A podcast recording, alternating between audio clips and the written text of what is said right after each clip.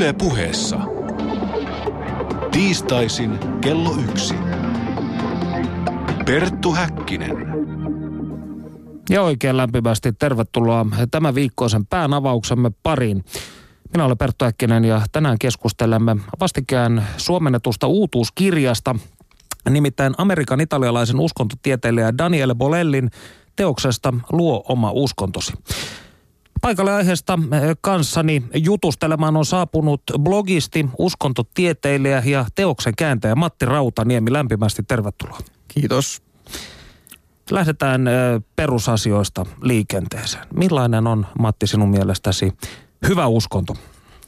Um, Tämä on sillä aika monimutkainen kysymys, koska... Mm, Tässä on tunti aikaa. No niin, se on hyvä. Tota, ehkä lähtisin siitä liikkeelle, että uskontojahan on aika vaikea arvioida sillä irrallaan ihmisistä, jotka niitä harjoittaa. Että tota, sanoisin, että kaikista uskonnoista löytyy enemmän tai vähemmän aineksi joko niin kuin hyvään tai huonoon tulkintaan. Mutta että sitten nämä tota, ihmiset, jotka sitä harjoittaa, niin määrittää aika paljon sitä, että minkälaisena se näyttäytyy. Mutta jos tota, ö, kysytään, että mikä, niin, mitä niin kuin itse arvostan, että minkälaiset uskonnon harjoittajat tai minkälaiset tulkinnat uskonnosta mun mielestä hyödyllisiä, niin arvostan niin kuin sitä, että se ehkä lisää ihmisen ymmärrystä todellisuudesta ja tota, auttaa ihmistä osallistumaan kokonaisvaltaisemmin elämäänsä. Eli tietyllä tavalla syntetisoiva öö, lähtökohta. Niin, tavallaan semmoinen niin kuin, öö, kehikko, jonka kautta asiat asettuu paikoilleen järkevällä tavalla. No itse olen ollut kiinnostunut uskonnoista ja ihmistaimesta saakka ja jossain vaiheessa olen myös niitä opiskellut tuolla yliopistolla, niin tällainen asia siis, jos, jos ajattelemme uskontoa ylipäätään, niin osaan nimetä uskonnoista tusinoittain hyödyttömiä asioita, mutta on parempi olla rakentava. Mikä uskonnoissa on mielestäsi hyödyllistä? Mm, ehkä tämä on vähän samanlainen kysymys kuin se, että kysyttäisiin, että mikä politiikassa on hyödyllistä tai mikä urheilussa tai taiteessa on hyödyllistä. Et uskonto on tavallaan yksi semmoinen inhimillisen kokemuksen ja inhimillisen kulttuurin alue, joka palvelee tiettyjä tarkoituksia. Ja mun mielestä nämä niin kuin asiat, mihin uskonto vastaa, liittyy tähän niin kuin olemassaolon merkitykseen. Että muistaakseni tässä Bolellin kirjassakin Bolelli kirjoittaa, että niin kauan kuin ihmiset kysyy, että mistä ne on tullut ja mihin ne on menossa, niin uskonnot tulee olemaan voimissaan. Ja Bolellihan nostaa tässä teoksessa esiin huomio siitä, että itse olen myös painottanut hyvin usein sekä humalapäissäni öyhöttäessäni baarin pöydässä, että ihan näissä keskusteluohjelmissakin. Eli se, että tiede ei ole ikään kuin voinut korvata uskontoa toisin kuin 1800-luvun komtelaiset positiivistit ajattelivat. Öm, vain pienessä osassa maailmaa tiede on ikään kuin haastanut uskonnon todella. Me puhumme siis Länsi-Euroopasta lähinnä. Muualla seku, seku, sekularisaatioprosessi ei ole edennyt positivismin toivoman ö, mukaan. Ja Bolelli tässä toteakin, että uskonto on tullut jäädäkseen, koska tiede on liian kuivakkaa. Hmm. Nauroin tälle, tälle tuota, määrittelylle. Mutta siis viime vuosikymmenethän puuttuu juuri tästä notkistuvasta uskonnollisuudesta. Eli toisin hmm. sanoen ihminen, vaikka nyt länsi- tai pohjois-eurooppalainen ihminen, niin omaksuu tällaisia, voisiko sanoa ottaa sieltä täältä vähän tällaisia henkisiä ja tieteellisiä, ties mitä erilaisia elementtejä yhdistäneen tällaiseksi villiksi, synkronistiseksi kokonaisuudeksi, niin eikö tämä Bolellin ajatus ole juuri kuitenkin postmodernismia pahimmillaan? Um, Tämä on ihan totta. Sirpaloitunutta että, hapatusta. Mm, joo, mutta toisaalta siis uskonto ei ole tavallaan mikään niin kuin muusta kulttuurista erillinen alue. Että se on niin kuin vuorovaikutuksessa muiden kulttuurin alueiden kanssa ja tämä, että uskonnosta on tullut yksi tämmöinen henkilökohtaisen valinnan tai identiteetin muokkauksen asia, niin se on tavallaan hyvin leimallisesti tämmöisen modernin yhteiskunnan piirre. Ja tässä niin kuin valossa myös siitä, että jos ihminen päättää ryhtyä jonkun niin kuin perinteisen uskonnon tai perinteisen ajattelutavan edustajaksi, niin sekin on tämmöinen samanlainen henkilökohtainen valinta.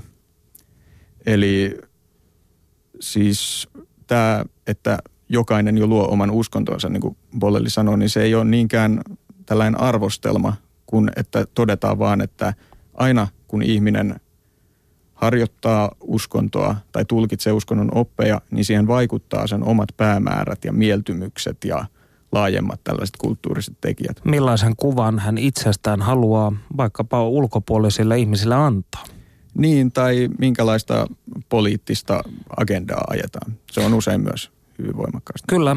Oli joskus muistanut tällainen ö, testi tai ikään kuin määritelmä siitä, että millaista jäätelöä syöt, se kertoo millainen ihminen olet. Jos esimerkiksi syöt vaikka ö, rommi rusina jäätelöä, niin voit hyvin kääntyä katolilaiseksi, vaikka olisitkin 32-vuotias helsinkiläinen. Mm-hmm. Laajensi siis tätä, mutta tässä muutama viikko sitten puhuimme juuri tässä ohjelmassa kulutustottumusten vaikutuksesta minäkuvaan. Ja, ja täytyy sanoa, että kyllähän tämä uskonnollisuus on myös tietyllä tavalla yksi hyvin vahva identiteetin rakennuspalikka. On ehdottomasti. Että se on tavallaan, se ehkä kertoo enemmän siitä, minkälaiset arvot muuten vaikuttaa nykyään länsimaisessa kulttuurissa kuin sitten uskonnoista. Että jos mennään, ehkä voisi sanoa, että maailmassa on paikkoja, missä tämä sun uskonnollinen suuntautuminen voi ohjata sun kulutusvalintoja. Mutta ehkä täällä se on enemmän, että uskonto on yksi kulutusvalinta muiden joukossa. Juuri tätä, tätä ajattelinkin. No, jos ajattelemme sitten Bolellia tällaisena verrattain tyypillisenä, korjaa jos olen väärässä, antinationalistisena, punavihreänä liberaalina, niin hylkääkö Bolelli mielestäsi kaiken traditionalismin arvon?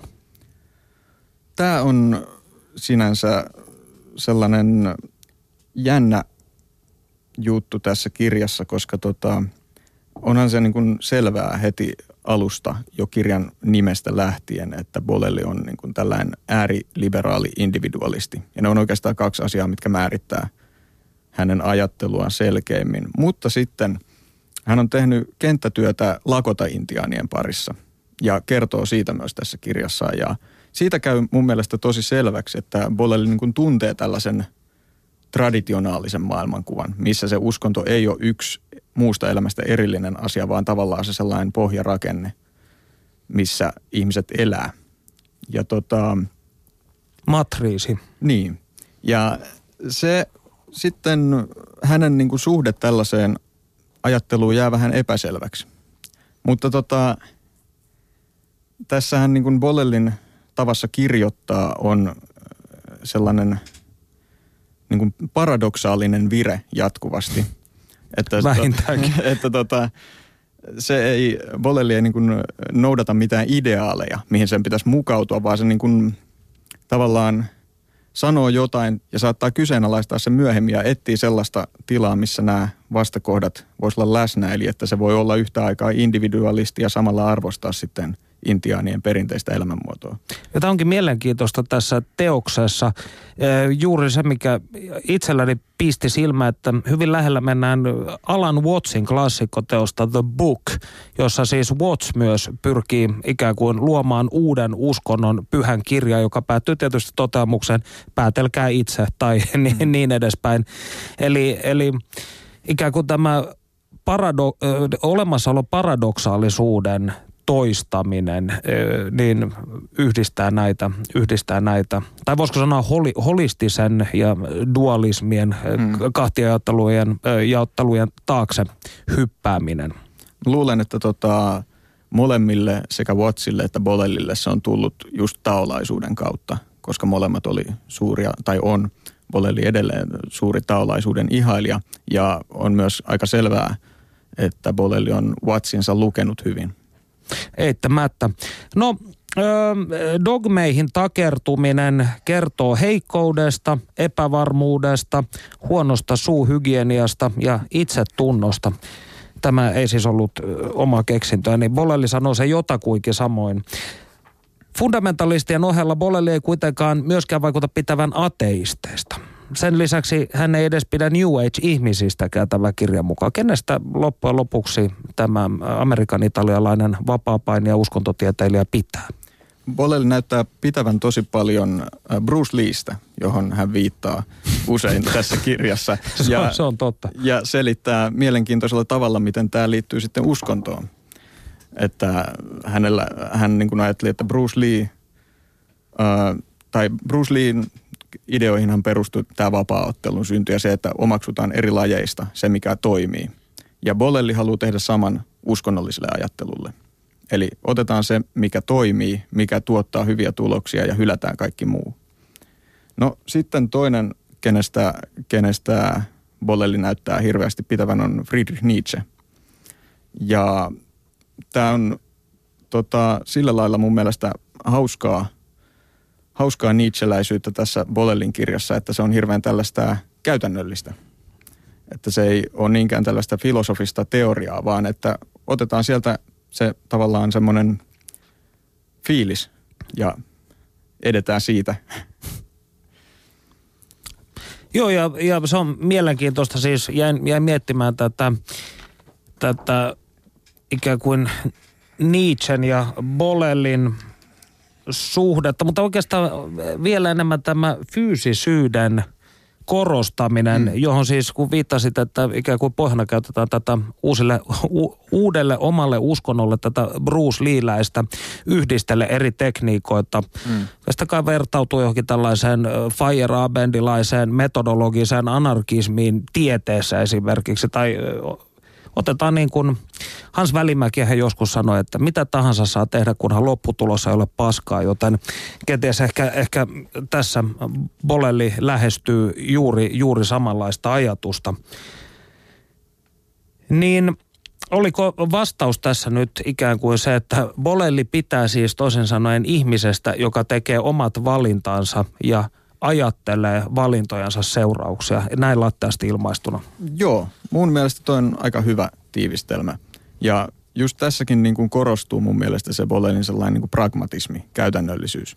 Että tota, se, että mm, otta, siis mikä toimii, se on hyvästä, kunhan se ei niin kuin loukkaa toisia. Sehän on yksi aika tärkeä puoli tässä kirjassa, että Bolelli korostaa just sitä, että, että ei kukaan ainakaan hänen varpailleen astu. Ja ilmeisesti suo sen myös muille sitten. Eli ikään kuin kultaista sääntöä kuitenkin pidetään kaiken, kaiken pohjana niin, tietyllä tavalla. Niin, tässähän on se tota, tässä moraalia käsittelevässä luvussa tämä ilmaus, että enemmän sydäntä, vähemmän lakeja. Eli että ei luoda mitään tällaisia ehdottomia ohjenuoria siitä, miten toimitaan, vaan pyritään niin kuin olemaan valppaana siihen, että mitä tilanne, niin kuin, mitä tilanne tarvii ja toimimaan sitten tilannekohtaisesti mahdollisimman hyvällä tavalla. Se, mikä tässä on hirvittävän virkistävää, koska nykyyhteiskunnassa on ikään kuin lähdetään aina sellaisesta taustaolettamuksesta, että kaikki ovat moraalisilta älyllisiltä kyvyltään aivan samanlaisia.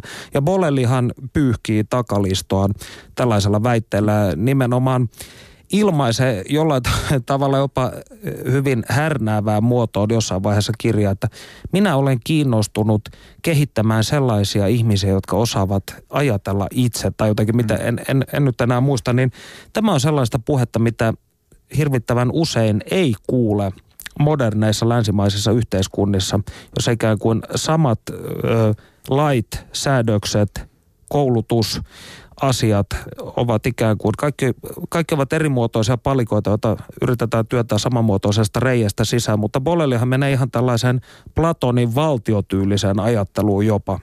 Joo, tämä on mun mielestä tosi sellainen mielenkiintoinen puoli tässä kirjassa, että samalla kun Bolelli hehkuttaa individualismia ja sitä, että kaikkien on luotava omat arvonsa, niin sitten pari sivua myöhemmin hän saattaa sanoa, että mutta että tosiasia on, että kaikki ei tähän pysty.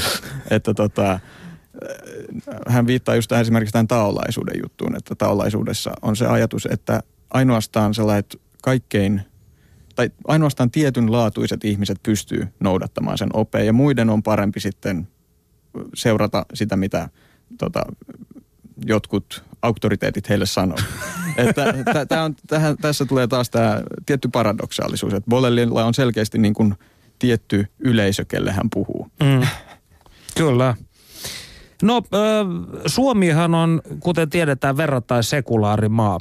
Tällä kuulutaan paljon uskonnollisiin ryhmittymiin, eritoten Evlut kirkkoon, mutta siellä ei juurikaan käydä. Ja äh, Bolelli-kirja tulee täällä varmaan meidän kulttuuriympäristössä, meidän kielialueellamme, niin päätymään tällaisten ö, samoin ajattelevien humanistien käsiin. Yhdysvalloissa kuitenkin asia verrattain toisin, sillä vielä vuonna 2007 ekonomistin mukaan jopa 48 prosenttia kansasta uskoo, että ihmiskunta on luotu viimeisen 10 000 vuoden aikana. Millaisen vastaanoton tämä Bolellin teossa Yhdysvalloissa sitten? Mm, niin, monet asiat tässä kirjassahan on selkeästi kohdistettu just tuohon Yhdysvaltojen tilanteeseen ja Bolelli on mun ymmärtääkseni kuitenkin sielläkin aika tällainen marginaalinen ääni, että hän on tietyn ö, piirin tällainen kulttisuosikki, joka sitten jakaa mielipiteitä hyvin voimakkaasti, että toiset rakastaa tätä hänen tyyliä ja tulee toiset intensiivisesti vihaa. Mutta yhdessä tota, podcast-lähetyksessä Bolelli itse asiassa kertoi tällaisen mielenkiintoisen tarinan – tämän kirjan mahdollisesta vaikutuksesta tietyissä piireissä, koska tota, hän kertoi tällaisen tarinan, että joku oli matkustanut lentokoneella ja hänellä oli ollut käsimatkatavaroissa tämä, tämän nimenomaisen luoma uskontosikirjan alkuperäinen englanninkielinen painos. Ja tullivirkailija oli ottanut tämän tyypin sivuun ja katsonut sitä kirjan kantta ja alkanut inttää häneltä, että why do you hate Jesus? Eli tämä on aika vaikea kuvitella, että se tapahtuisi täällä koskaan, mutta ehkä jollain tavalla ilmentää sitä, miten erilainen maailma siellä on. No oliko tämä, kertooko tarina, oliko tämä ihminen sitten todella vihannut Jeesusta vai oliko hän vain kiinnostunut tästä teoksesta? Sitä ei tarina kerro. Bolelli ei kuitenkaan vihaa Jeesusta, emme mekään. Tässä vaiheessa kuunnelkaamme siis tutkija Jussi Sulberin mietteitä maamme hengellisestä kentästä. Panu Hietaneva haastattelee. Yle puheessa. Tiistaisin kello yksi. Perttu Häkkinen.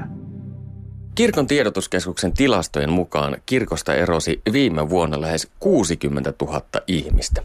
Mutta voiko näistä numeroista vetää suoria johtopäätöksiä siitä, että ovatko suomalaiset maallistuneet vai muuttaako hengellisyys vain muotoaan? Näistä asioista minä olen tullut nyt keskustelemaan kirkon tutkimuskeskuksen tutkimuskoordinaattori Jussi Suulberin kanssa.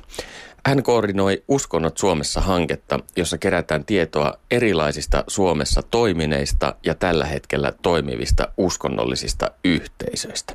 Mikä on sinun näkemyksesi tästä asiasta? Kysymys siitä, ovatko suomalaiset nyt niin kuin, e, yksikantaan ja täysin maallistuneet, on, on, on hyvä. On ihan selvä, että Suomessa, niin kuin muissakin Pohjoismaissa, maallistumisen suuntaus on ollut hyvin voimakasta ja siihen on tietysti pitkät tämmöiset tuota niin kuin, yhteiskunnalliset, kulttuuriset ja sosiaaliset syyt, mutta tässä on kysymys myös toisaalta uskonnollisuuden ja uskonnon muuttumisesta. Eli, eli siis sillä lailla ei voida sanoa, että maallistuminen olisi tämmöistä yksiviivaista, vaan kysymys on tosiaankin siitä, että uskonnollisuus on muuttunut, saanut uusia muotoja ja tämmöisen perinteisen ää, yhteisöllisen uskonnollisuuden ää, sijaan on astunut vahvasti tällainen individualistisesti suuntautunut uskonnollisuus, jossa pääpaino on ikään kuin siinä ihmisen omassa tavassa – kerätä aineksia uskonnolliseen tai henkiseen vakaumukseensa ja tietynlainen niin kuin toimintatapa ja kokemus siitä, että hänen omaan uskonnollisuuteensa ei tarvitse tällaista ikään kuin instituutiota. Sinä tosiaan tutkit työksesi suomalaisia uskonnollisia yhteisöjä. Kuinka monta niitä tänä päivänä on Suomessa? Jos aloitetaan siitä, että näitä virallisesti rekisteröityjä yhdyskuntia on tällä hetkellä listattu patenttirekisterihallitukseen siis 2013. Tämä luku on ollut 92. Ja kokonaismäärä, kun katsoo, että kuinka paljon näihin virallisesti rekisteröityihin uskonnollisiin yhdyskuntiin kuuluu ihmisiä, niin se on alle 2 prosenttia suomalaisista, eli yli 80 000. Mutta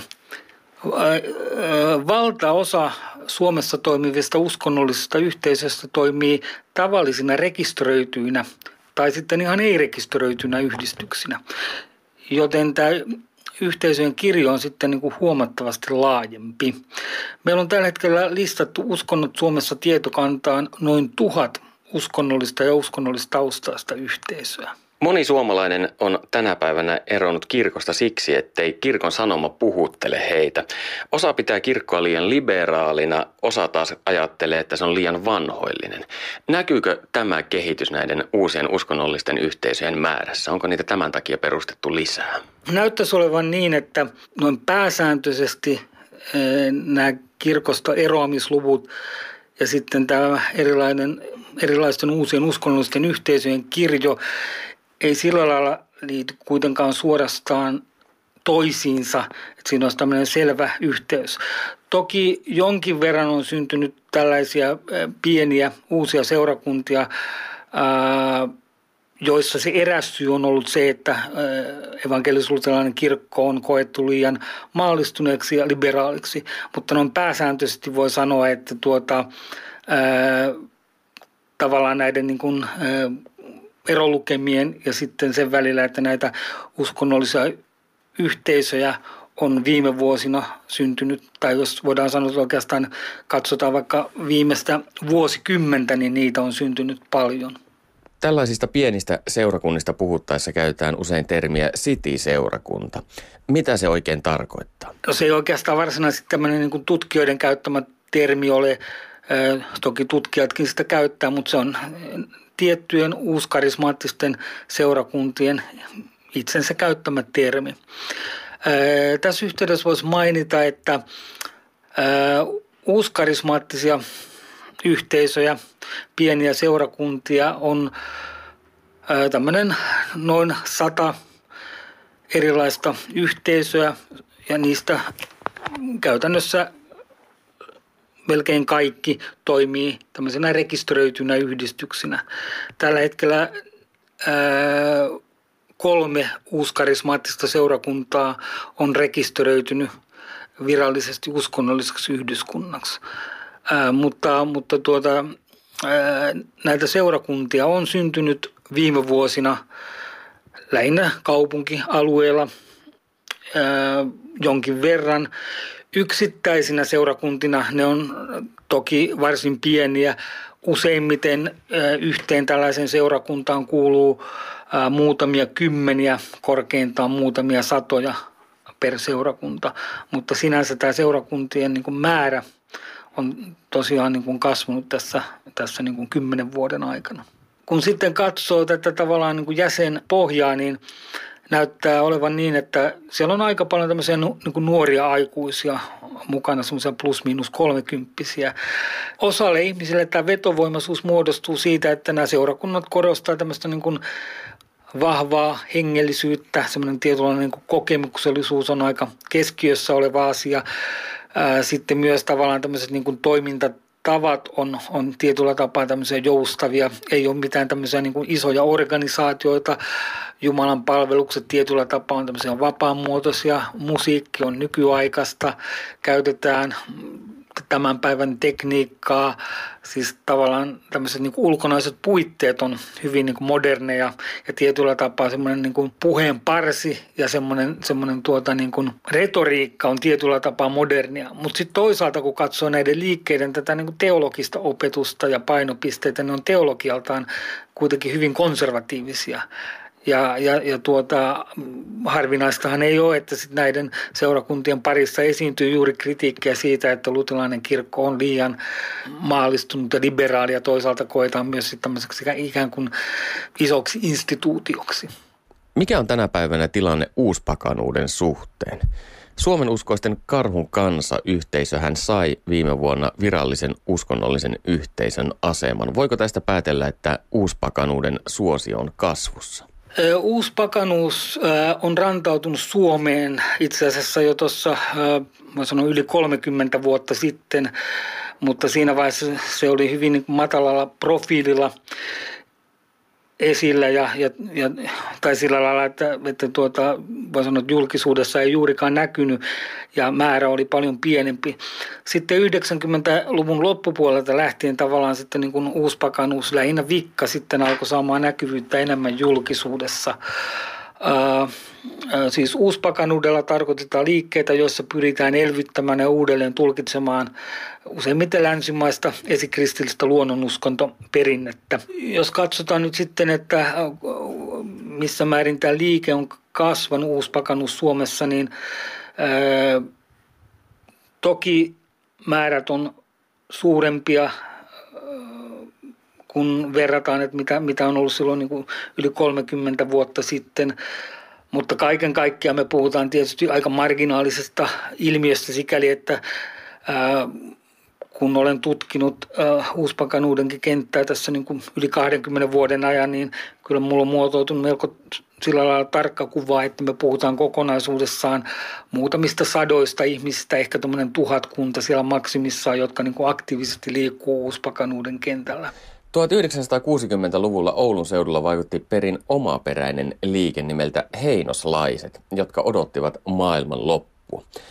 Onko Suomessa tänä päivänä tällaisia maailmanlopun odottajia? No tämmöisiä vastaavan tyyppisiä tällä hetkellä ei löydy. Nyt tuota, on, on tietysti sitten semmoinen asia muistettava, että tämmöinen niin kuin lopun aikojen odotus ja lopun aikoihin liittyvä niin kuin oppi, eskatologia, niin se on tietysti ollut korostuneemmin esillä äh, niin sanottujen vapaiden suuntien kentällä ja myös sitten osassa tämmöistä niin kuin pietististä kristillisyyttä. Tällä hetkellä täytyy muistaa kuitenkin, että kyllähän tämmöinen niin kuin lopun aikojen teema on edelleenkin esimerkiksi Jehovan todistajien teologiassa mukana, joka on tämmöinen siis niin kuin luokitellaan äh, niin kuin usein kristillisperäiseksi liikkeeksi. Että vaikka sitten tämmöisistä tarkemmista laskelmista on, on sitten niin kuin, ää, jossain määrin luovuttu, mutta toki tämä niin kuin lopun aikojen teema on siellä esillä. Ja kyllä tietyllä tapaa niin kuin vapaiden suuntien ja uuskarismaattisuuden kentällä tämä lopun aikojen teema niin kuin elää, mutta näissäkin – yhteisössä noin pääsääntöisesti usein kyllä sitten otetaan etäisyyttä tämmöisiin tarkkoihin päivämäärä- ja vuosilaskelmiin. Millainen on julkisten rooli uskonnollisten liikkeiden ja ideologioiden leviämisessä? Jos mietitään vaikka Tom Cruisen kaltaisia Hollywood-tähtiä, jotka puhuvat julkisuudessa Scientologian puolesta, niin onko sillä vaikutusta meidän suomalaisten uskonnolliseen käyttäytymiseen? Onko julkisten myötä esimerkiksi Scientologian suosio kasvanut täällä? täytyy sanoa, että täällä, täällä Pohjolan perukoilla scientologia on kyllä saanut äärimmäisen siis vähäisesti kannatusta. Scientologia-yhdistys perustettiin 1980 ja sitten rekisteröitiin 1983. Ja viimeksi saatujen tietojen mukaan 2011, niin tässä Scientologia-yhdistyksessä on tämmöinen 120 jäsentä. Eli me puhutaan hyvin, hyvin marginaalisesta niin kuin, joukosta ja kaiken kaikkiaan niin kuin monissa maissa Scientologia on tosiaan saanut hyvin paljon kriittistä, kriittistä niin kuin huomiota ja, ja julkisuutta ja totta kai se on osaltaan vaikuttanut siihen, että, että, tuota, että liikkeestä ei kyllä ole muodostunut mitenkään vetovoimainen Suomessa. Onko Suomessa olemassa uskonnollisia yhteisöjä, jotka ovat kehittäneet täysin oman uskonnon tai oppijärjestelmän? kyllä pääsääntöisesti, kun, kun nyt puhutaan esimerkiksi uusien uskonnollisten liikkeiden kentästä, niin voi sanoa, että ehdottomasti suurin osa tietyllä tapaa niin kuin tukeutuu hakee inspiraatiota ja pohjaa uusia tulkintoja vanhoista perinteistä. Sellaisia liikkeitä, joissa olisi jotenkin muotoiltu semmoinen jotenkin aivan ikään kuin omalaisensa ää, uskonto, oppi, teologia, rituaalit, niin – niin tuota, ei nyt suoranaisesti mieleen. Toki sanotaan tällä hetkellä esimerkiksi sellainen pieni yhteisö, joka on siinä mielessä tämmöinen niin kuin erikoinen tapaus tässä kentällä, että sillä ei ole tämmöistä suoraa kansainvälistä niin kuin, ää, ikään kuin – perinnettä tai taustajärjestöä, vaan joka on ihan syntynyt täällä Suomessa ja joka itsensä määrittelee tämmöiseksi, niin kuin, että he edustaa niin kuin teististä satanismia. Niin on tämmöinen kuin Asasilin tähti, joka on ihan tämmöinen niin kuin suomalainen järjestö. Toki he on tähän teologiaansa ja rituaaleinsa hakenut aineksia laajalti sitten esimerkiksi länsimaisen esoterian piiristä ja noin poispäin, mutta se on sillä lailla niin kuin kotimaista perua, että tämmöistä vastaavan tyyppistä niin kuin järjestöä ei ole, ei ole sitten niin kuin muualla. Ja lämmin kiitos toimittaja Panu Hietanevalle sekä tutkija Jussi Sulbergille. Kuuntelet siis ohjelmaa nimeltä Perttu Häkkinen. Tänään keskustelemme kääntäjä teologian maisteri, uskontotieteilijä, blogisti Matti Rautaniemen kanssa. Hänen kääntämästään Daniele Bolellin uutuusteoksesta, tai siis vastikään suomennetusta sellaisesta, luo oma uskontosi. Ja huutolaatikossa täällä todetaan, Uskonto ja Jumalat pitää erottaa toisistaan. Uskonto on, Jumalaa ei ole. Uskonnoista pitää tehdä humanitaarisia liikkeitä. Sitten minäkin palaan maksamaan veroja. Mielenkiintoista palaako tämä kyseinen mies tai nainen maksamaan kaikkia veroja vai pelkästään kirkollisveroa. Se ei nyt tästä selville. No, öö, Matti, kun puhumme tästä ateismiasiasta, niin – Suomen ö, legendaarisin ateisti Erkki Hartikainen oli täällä jokin aika sitten ja esitin hänelle tuolloin kysymyksen, joka meni jotakuinkin näin. Ateismissa minua kiinnostaa se, että minkälaista Jumalaa te ette oikein hyväksy. Vanhan testamentin antropomorfista kostavaa Jumalaa, joka rankaisee omiaan vai spinozalais-einsteinilaista harmonista luonnonlakia. Niin mikä on sitten Bolellin kanta tähän ikuisuuskysymykseen? Bolellihan käsittelee tätä Jumala-kysymystä aika pitkällisesti tuossa kirjassa. Ja hyvin kriittisesti hän suhtautuu tällaiseen niin kuin persoonalliseen Jumalaan, jonka, josta puhutaan tuttavalliseen sävyyn monissa, tai monet uskontojen harjoittajat puhuu hyvin tuttavalliseen sävyyn. Isi. Mm. Ja tota, tällaista hän vastustaa ja sanoo, että se lähinnä kuvaa heidän omia pelkoja ja toiveita, mikä on tämä klassinen kritiikki tällaista persoonallista jumalakäsitystä vastaan. Sitten toisaalta Bolelli esittelee tässä kirjassa näitä omia mm, selittämättömiä tai mystisiä kokemuksia, jotka on hänelle sitten antanut kuvan siitä, että todellisuudessa on ehkä jotain muutakin kuin tämä, mitä me havaitaan aisteilla ja mitä voidaan mitata – ja tota, mutta hän kieltäytyy tekemästä minkäänlaisia ehdottomia johtopäätöksiä tästä asiasta. Ja se, miten Bollelli sitten määrittelee uskontoa, niin hän lainaa taolaisuudesta, taas jälleen taolaisuudesta tällaisen käsitteen kuin mysteerien mysteeri. Eli se viittaa siihen, että todellisuudessa on jotain ihmistä suurempaa, mutta me ei oikeastaan voida tietää siitä paljon mitään. Eli hän on samanlainen selkärangaton löysä agnostikko kuin minäkin. No, Öö, sinä ja Bolelli olette julistaneet kilpailun, jossa etsitään parasta omaa uskontoa. Mitkä ovat kilpailun säännöt? Joo, ehkä haluaisin tässä yhteydessä nyt tarke- tarkentaa, että me ei etsitä niinkään parasta uskontoa, vaan parasta kuvaa kunkin osallistujan omasta uskonnosta. Valokuvaa. Miksi, Valokuvaa. Tätä ei, miksi tätä ei voi verbaalisen ö, keinoin esittää? Mm, tässä oli mulla ehkä taustalla sellainen ajatus, että kun suomen kielessä meillä on tämä sana uskonto, joka painottaa tätä uskoa. Eli siitä tulee hyvin nopeasti sellainen ajatus, että uskonto on jotain ideoita, sanoja, teorioita, joita omaksutaan ajatellen. Mutta siinä jää kokonaan helposti huomiotta se, että uskonnossa on kokonaan tällainen niin kuin käytännöllinen ulottuvuus. Eli uskonto on myös asioita, mitä tehdään ja materiaalista kulttuuria ja sosiaalisia suhteita ja niin edelleen.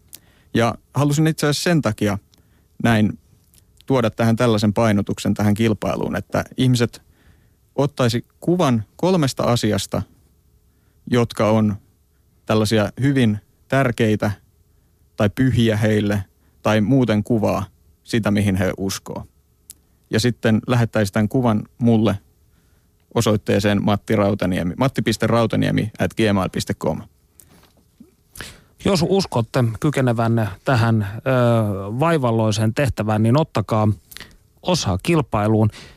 Minä ja kollega Hietaneva teimme niin. Ö, olen toimittanut sinulle nyt tämän kuvan kasvojesi ö, eteen.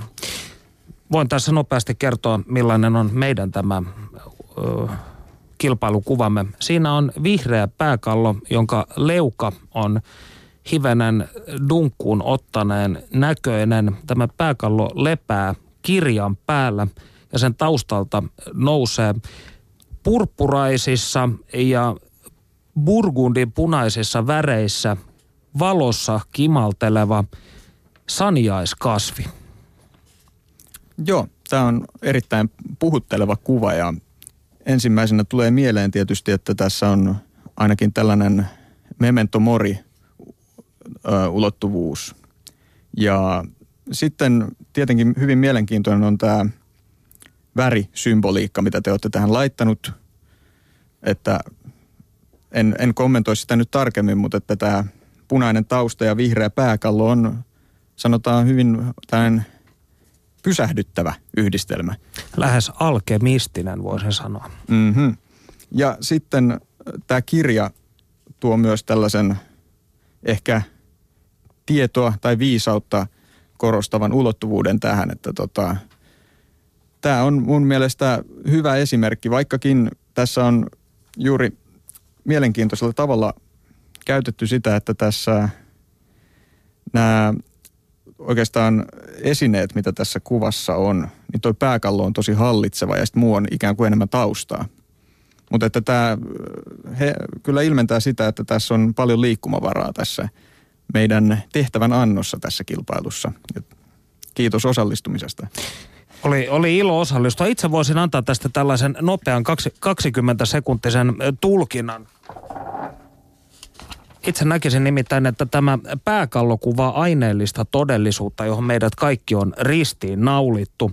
Ja syy, miksi tämä pääkallon leukaluu on vähän hajalla, johtuu siitä, että entropian laki on hajottamassa jo kaikkea, purkamassa pienempiin osatekijöihin. Se pääkallo alla oleva kirja kuvaa logosta, eli järkeä, ja taustalla näissä alkemistisen purppuraisissa sävyissä tanssivat saniaiset, tuolta tulee sellaista valoa pääkallon takaa, niin se kuvastaa sitten tällaista, voisiko sanoa, hengen todellisuutta.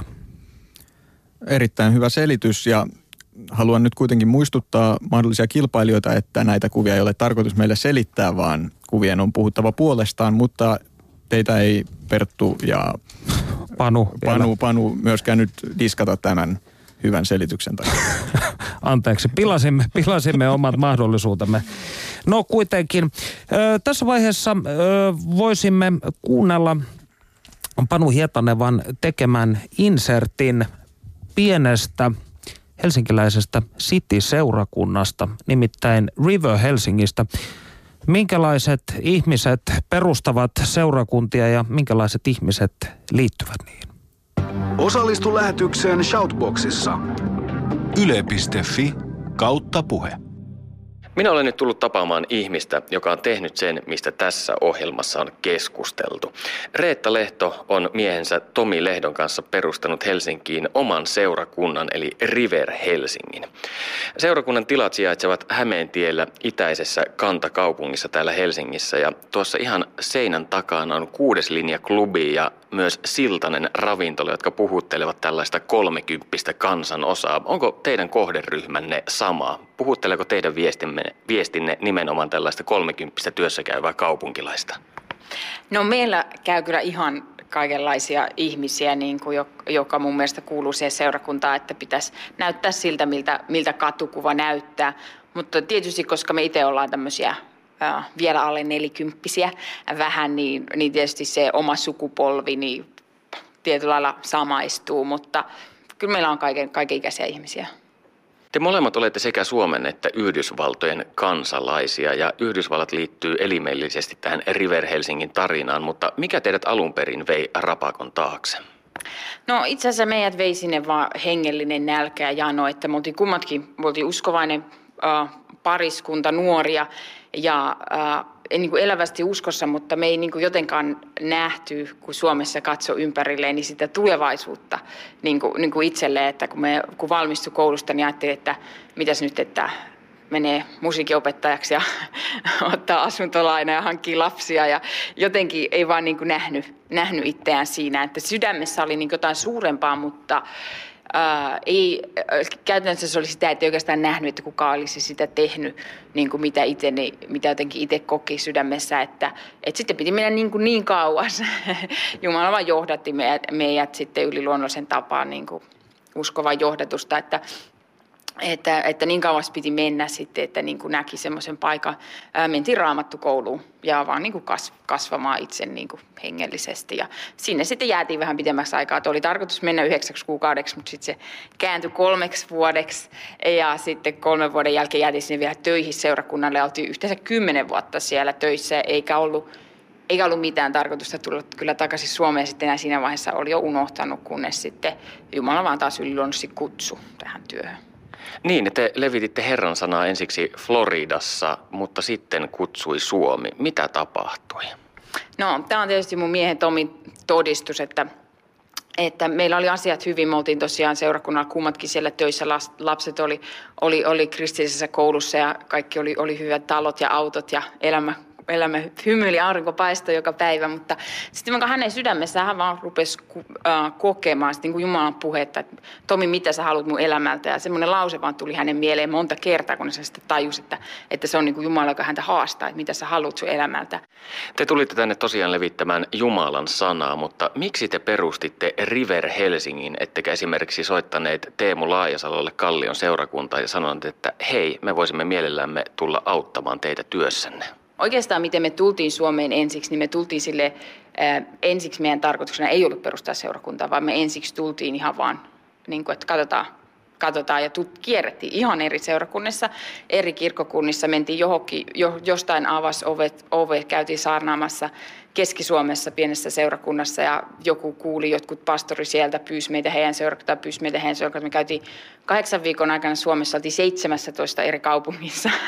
Meille tuli semmoinen hullu ajatus, että mehän voitaisiin tehdä tätä yhdeksän kuukautta. Me laitettiin talonvuokralle seuraavalla elokuussa äh, Floridassa, pakattiin lapset autoa ja me matkustettiin Suomeen oikeasti yhdeksän kuukautta sillä että me oltiin joka viikko eri kaupungissa. Joka keskiviikko muutettiin ja torstaina alkoi kokoukset seuraavassa kaupungissa tai ainakin perjantaina.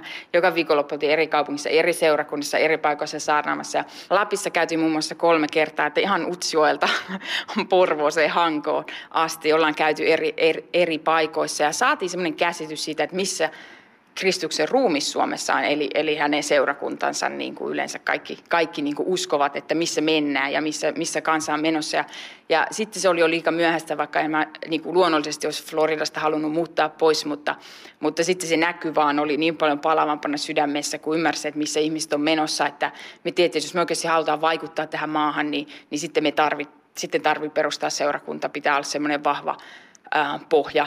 Ja, ja se pitää olla Helsingissä, koska Helsinki on kuitenkin tämä maa juuret, että täältä se vaan ihmeellisesti filtraantuu kaikki asiat tuonne muualle Suomeen, se mitä siellä tapahtuu, niin täältä se on niin kuin lähtösi, että ää, asioita on hyvä käsitellä täällä, täällä juurella. Ja Helsinki on nykyisin aika semmoinen liberaali, että täällä on ihan kiva olla. Mistä River Helsingin teologinen oppi kumpuaa? Onko teillä siellä Yhdysvalloissa jonkinlainen esikuva? No meidän oppi kumpuaa raamatusta, näin me halutaan sanoa, niin kuin olla, että, että ää, monet ää, meistä itse asiassa voisi sanoa, että me ollaan aika konservatiivisia. Me uskotaan, että Raamattu sanoo, että mit, mitä Raamattu sanoo, että, että se on totta. Ja, ja sehän tässä onkin niin kuin semmoinen ajan, ajan henki huomaa, että, että tosiaan niin käytti aikaisemmin sanaa liberaali, että, että monet, monet seurakunnat nykyisin on, on niin kuin myös niin kuin ottaa pois siitä, siitä Jumalan sanasta. Me uskotaan myös, että se, sillä lailla se myös menettää voimansa, niin kuin, niin mitä enemmän sitä, sitä vesittää niitä raamatun totuuksia, niin sitä, niin sitä, sitä vähemmän se toimii. Me, koko, koko työvoima on siinä, että me uskotaan raamattua. Me uskotaan siihen, että se on, se on Jumala, mitä, mikä Jumala ilmoittaa, niin hänen, hänen, hänen tahtonsa. Ja tietysti me ollaan, ollaan käyty siellä raamattukoulua voisi sanoa, meillä on oma raamattukoulu myös täällä, niin, niin meidän raamattuoppikurssilla, niin meidän oppikirjana on helluntai herätyksen oppikirja, oppikirja vuodelta 1946. Ja heilläkin sitä varmaan on jo uusia painoksia, painoksia tehtyjä versioita, mutta, mutta us, us, voi sanoa näin, että jos haluaa johonkin lokeroon laittaa, niin ollaan helluntalaisia opiltamme. Jos teitä vertaa vaikka luterilaiseen kirkkoon, niin millaisissa asioissa te olette konservatiivisempia? Oho, no mun täytyy sanoa, että mä en, mä en, edes, e, mä en ole niin kuin, oikeastaan niin kuin luterilaista kirkkoa, niin en mä tiedä, mihin, mihin ne uskoo. en mä tiedä, miten tähän edes vastata. Niin kuin, äh. Kuinka te esimerkiksi suhtaudutte naispappeuteen? Mikä on naisen paikka seurakunnassa? No naispappeus on ihan, ihan ok, että, että tota, ää, Kristuksessa raamatun mukaan ei ole, ei ole miestä eikä naista, ma, naista ja Jumala ihan samalla lailla käytti raamatun aikaa. Voi käyttää miehiä, voi käyttää naisiakin. Me, me ollaan erilaisia, mutta, mutta Jumalan armotus ja armolahjat toimii, toimii miehillä ja naisilla ihan samalla lailla. Entäpä vaikka äh, homojen parisuuden ja naimisiin meno kysymys? No tietysti raamatussa aivan selkeästi, selkeästi lukee, että se on se on luonnoton suhde ihmisten, ihmisten välillä. Että, eh, niin. Eli tämä on ikään kuin sitä konservatiivisuutta, jonka mainitsit aiemmin, vai tarkoititko sille jotain muuta? Uh, joo, muun, muassa. Sitten myös ihan siis sellaiset asiat myös niin kuin taivas ja helvetti, kristinuskon perusasiat, niin kuin monet, monet, monet seurakunnat nykyisin ei, tai Jeesuksen toinen tuleminen, niin monet seurakunnat nykyisin ei, ei niin kuin saarnaa sitä, että helvetti oikeasti olisi olemassa ja että kuka sinne oikeasti, oikeasti joutuisi. Sehän on koko kristinuskon perus, peruskysymys, että on ikuinen kadotus, on ikuinen taivas. Ja meidän pitää valita maan päällä, jotta me tiedetään, kumpaan me ollaan menossa. Teidän nettisivuilla sanotaan, että te haluatte Suomen menestyvän. Mitä se tarkoittaa käytännössä? Kuinka te esimerkiksi vaikutatte siihen, että Suomen kilpailukyky paranee maailmassa? No, no me uskotaan niin vahvasti siihen, että kun me tehdään asioita Jumalan lakien mukaan, niin se tuo menestyksen. Se näkee kaikkialta, kaikkialta maailma, maailman historiasta, se näkee, näkee raamatusta, että koska Jumala on ylin auktoriteetti luonut tämä kaiken, niin hän tietää, miten asiat toimii. Ja, ja se siunaus, mikä Suomessa on tällä hetkellä, niin, niin, niin on meidän mielestä ihan selkeästi vain sukupolvien ää, sitä siunausta, että edelliset sukupolvet on palvellut Jumalaa ja että tämä on ollut kristitty maa. Ja, ja jos me ruvetaan ottamaan pois niistä, niistä kristillisistä asioista, niin, niin, niin uskotaan, että se ei ole silloin hyväksi tälle maalle. Niin kuin, että me sitten vähän ajan päästä myös menetetään se siunaus, mikä, mikä, mikä tässä maassa on ollut. Eli kun ihmiset sekularisoituvat, niin myös koko yhteiskunta kärsii? Kyllä. Mm. Onko teillä muita yhteiskunnallisia päämääriä? en tiedä, onko tämä yhteiskunnalle päämäärä, mutta siis äh, Raamattuhan sanoo, että seurakunnan pitäisi olla valo äh, kallio ja maan suola. Niin kuin, että se on se seurakunnan tehtävä, että, että, että meidän pitäisi olla se, joka näyttää sitä, että mikä on oikea, mikä on väärin – Ää, ei se ole minkään yhteiskunnan tai ministeriön tehtävä, vaan se tulisi olla seurakunnan tehtävä. Uskovaisten pitäisi, ää, pitäisi olla se moraalin asetta ja meidän pitäisi olla se ää, maailman valkeus ja maan suola. Teitä haasteltiin kesällä Helsingin Sanomiin ja tuosta artikkelista minulle välittyy sellainen kuva, että te ette suhtaudu kovinkaan positiivisesti islamiin. Kerrotko hieman tästä River Helsingin suhtautumisesta islamin uskoon? No, tämä voisi mennä ehkä enemmän sinne vähän viitata siihen yhteiskunnallisuuteen, mitä, mitä äsken, äsken niin kuin mainitsit, että, että me ollaan vaan huolissaan siitä mallista, mikä, mikä me nähdään Iso-Britanniassa tai, tai Ruotsissa. Me ollaan oltu isossa maailmassa, me ollaan asuttu Amerikassa, niin suomalaisissa on vähän semmoinen, semmoinen luonteenpiirre, että, että ne on aika, vähän semmoisia sinisilmäisiä. Ja, ja haluttaisiin, että suomalaiset voisivat olla, voisi olla ylpeitä ja, ja, ja rohkeammin vaan niin kuin tehdä asiat omalla, omalla laillansa, eikä, eikä tarvi niin kuin, uh, ottaa kaikkea, kaikkea niin kuin sen takia niin kuin suvaitsemaisuuden nimissä ja, ja siinä, että halutaan olla suvaitsevaisia, niin, niin, niin ei kuitenkaan tarvitse niin kuin, niin kuin kaikkea niellä, koska, koska maailmassa on olemassa paha – niin kuin kaikki, ei ole, kaikki ei ole niin hyviä ja niillä ei ole niin kuin hyvät, hyvät niin kuin aikomukset, vaan on olemassa oikeasti myös aktiivinen paha maailmassa. Näin me uskotaan tietysti, kun me ollaan, ollaan kristittyjä, että on olemassa hyvä ja on olemassa paha. Ja, ja, ja silloin meidän pitää myös niin kuin olla viisaita ja ymmärtää se, että, että me ei päästetä, päästetä mitään semmoisia, mitkä vois, vois päästää pahaa enemmän maahan. Ja näin siis toimittaja Panu Hietanevan haastattelussa River Helsinki seurakunnan ihmisiä. Studiossa Perttu Äkkinen ja Matti Rautaniemi keskustelemme uskonnosta ja Daniele Bolellin teoksesta luoma uskontos, jonka Matti on juuri vastikään suomentanut. No täytyy sanoa, uskonnon kenttähän on hyvin moninainen ja jos ajatellaan aivan tätä äskeistä haastatteluakin, jossa ei osattu formuloida oikein sitä, että mitä evankelila, eva, evankelis-luterilainen kirkko tänä päivänä opettaa. Ja tietysti tässä viime päivinä on kaikkea ollut seksimessuille mentiin ja lehdessä sitten sanottiin, että vähän kuin ensitreffeille mennessä, että katsotaan tuntuuko luontevalta. No, kaikki eivät ole tästä asiasta olleet hirvittävän varmoja. Ihmisiä on lähtenyt liikenteeseen kirkosta. Ja kun tästä notkistuvasta uskonnollisuudesta puhuttiin, niin Bolellihan vaikuttaa varovaisen optimistiselta ikään kuin ihmiskunnan tulevaisuuden suhteen. Hän on siis kehitysuskovainen. Suuri osa ihmiskunnan edustajista muodostuu kuitenkin siis empiiristenkin ö, näkemysten mukaisesti tai empiirisen todistusaineiston mukaisesti auktoriteettiuskoisista hulluista, jotka mielellään listivät lajitovereita poliitikkojen ja uskonnollisten johtajien käskystä. Niin miten Bolelli tähän tosiasiaan suhtautuu? Uh, mun täytyy sanoa, että mun vaikutelma Bolellista on hieman erilainen tämän kirjan perusteella ja muutenkin, että en kutsuisi häntä optimistiksi, vaan ehkä enemmänkin raadolliseksi realistiksi. Sanoin varovaiseksi optimistiksi. Huom, no, painotan tätä varovainen no, laatusana. Mm, no joo, ehkä se optimismivaikutelma voi tulla siitä, että mm, Bolellilla on hirveän tällainen elämän iloinen asenne olemiseen ja todellisuuteen, vaikka hän painottaa monessa kohtaa, että asia on just niin kuin kuvasit, että suurin osa ihmisistä on hulluja ja kauheita asioita tapahtuu ja kärsimystä on todella paljon. Mutta ehkä se niin kuin, mikä pääpointti Bolellilla tässä on, on, että hänelle tämä, mitä hän pitää omana uskontonaan, on tällainen keino löytää ilonaiheita ja kauneutta myös kaiken tämän kärsimyksen keskellä – ja siinä ei ole kyse siitä, että suljetaan silmät siltä, mitä ympärillä tapahtuu, vaan että nähdään myös ne hyvät asiat. Ja että ymmärretään se, että nämä kauheat asiat, mitä maailmassa tapahtuu, ei heikennä millään tavalla niitä hyviä asioita, vaan että ne on molemmat yhtä todellisia. Eli to, toisin sanoen otetaan ikään kuin tällainen ei-dualistinen käsitys hyvästä ja pahasta, mikä esimerkiksi seemiläisille uskonnoille on hyvin keskeinen, vaan enemmän tällainen hindulainen käsitys, että on hyvää ja sitten on pahaa ja kaikki edustaa kuitenkin tietyllä tavalla samaa alkujuurta.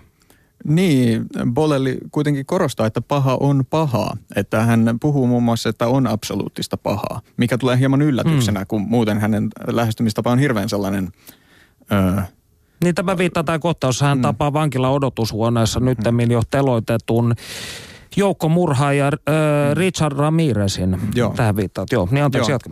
Niin, niin. Niin siis, että on asioita, joita, joista ei voi löytää mitään hyvää, mutta että se on, ne ei ole koko todellisuus. Todellisuudessa on myös hyviä puolia. Ja hän just kutsuu sitä jossain kohdassa muistaakseni käyttää ilmaisua, että iloa kaikesta huolimatta. Eli on syytä olla iloinen, vaikka maailma on kauhea paikka. Kyllä, näinhän ne saksalaisetkin jo 30-luvulla sanoivat, ilon kautta vaan pojat. No niin, ja äh, täytyy sanoa, tässä, tässä, ei kun anteeksi, voimaa ilosta, sehän se termi oli. Niin äh, Bolelilla on toisenaan jopa siis tällainen hivenen sarasvuolainen sisäisen sankarin sävy näissä, koska hän on hyvin korostaa tätä psykofyysistä puolta. Eli ikään kuin sitä, että terve mieli terveessä ruumiissa, niin sinä olet tutkinut joogaa, niin onko tä, tässä, voisiko sanoa kömpelösti uuden ajan henkisyydessä, niin onko tässä hyvin paljon myös tällaista fyysisyyttä? Joo, toi on mielenkiintoinen puoli ja vaikuttaa tosissaan siltä, että monet ihmiset löytää tällaisista fyysisistä harjoitteista jotain niin kuin henkistä ulottuvuutta ja jooga on just yksi selkeä esimerkki ja joogan suosio siitä, että tällaista haetaan ja mun ehkä henkilökohtainen käsitys siitä, että miksi näin voisi olla, on se, että just, että tämä länsimainen kristillinen uskonnollisuus on muuttunut 1800-luvulta alkaen ehkä hyvin älykeskeiseksi. Ja sieltä on tullut, se on irrallaan tavallaan muusta elämästä, muista elämän alueista. Niin ruumista on pidetty vankilana tietyllä tavalla jopa, tai ainakin tällaisena pahan syntysiana niin, toisinaan. Niin, se, sitä on aluksi pidetty jo vankilana ja synnin pesänä, mutta sitten tota, sitten kun se ei ollut niin ajankohtaista, niin se on tavallaan vaan unohdettu uskonnosta.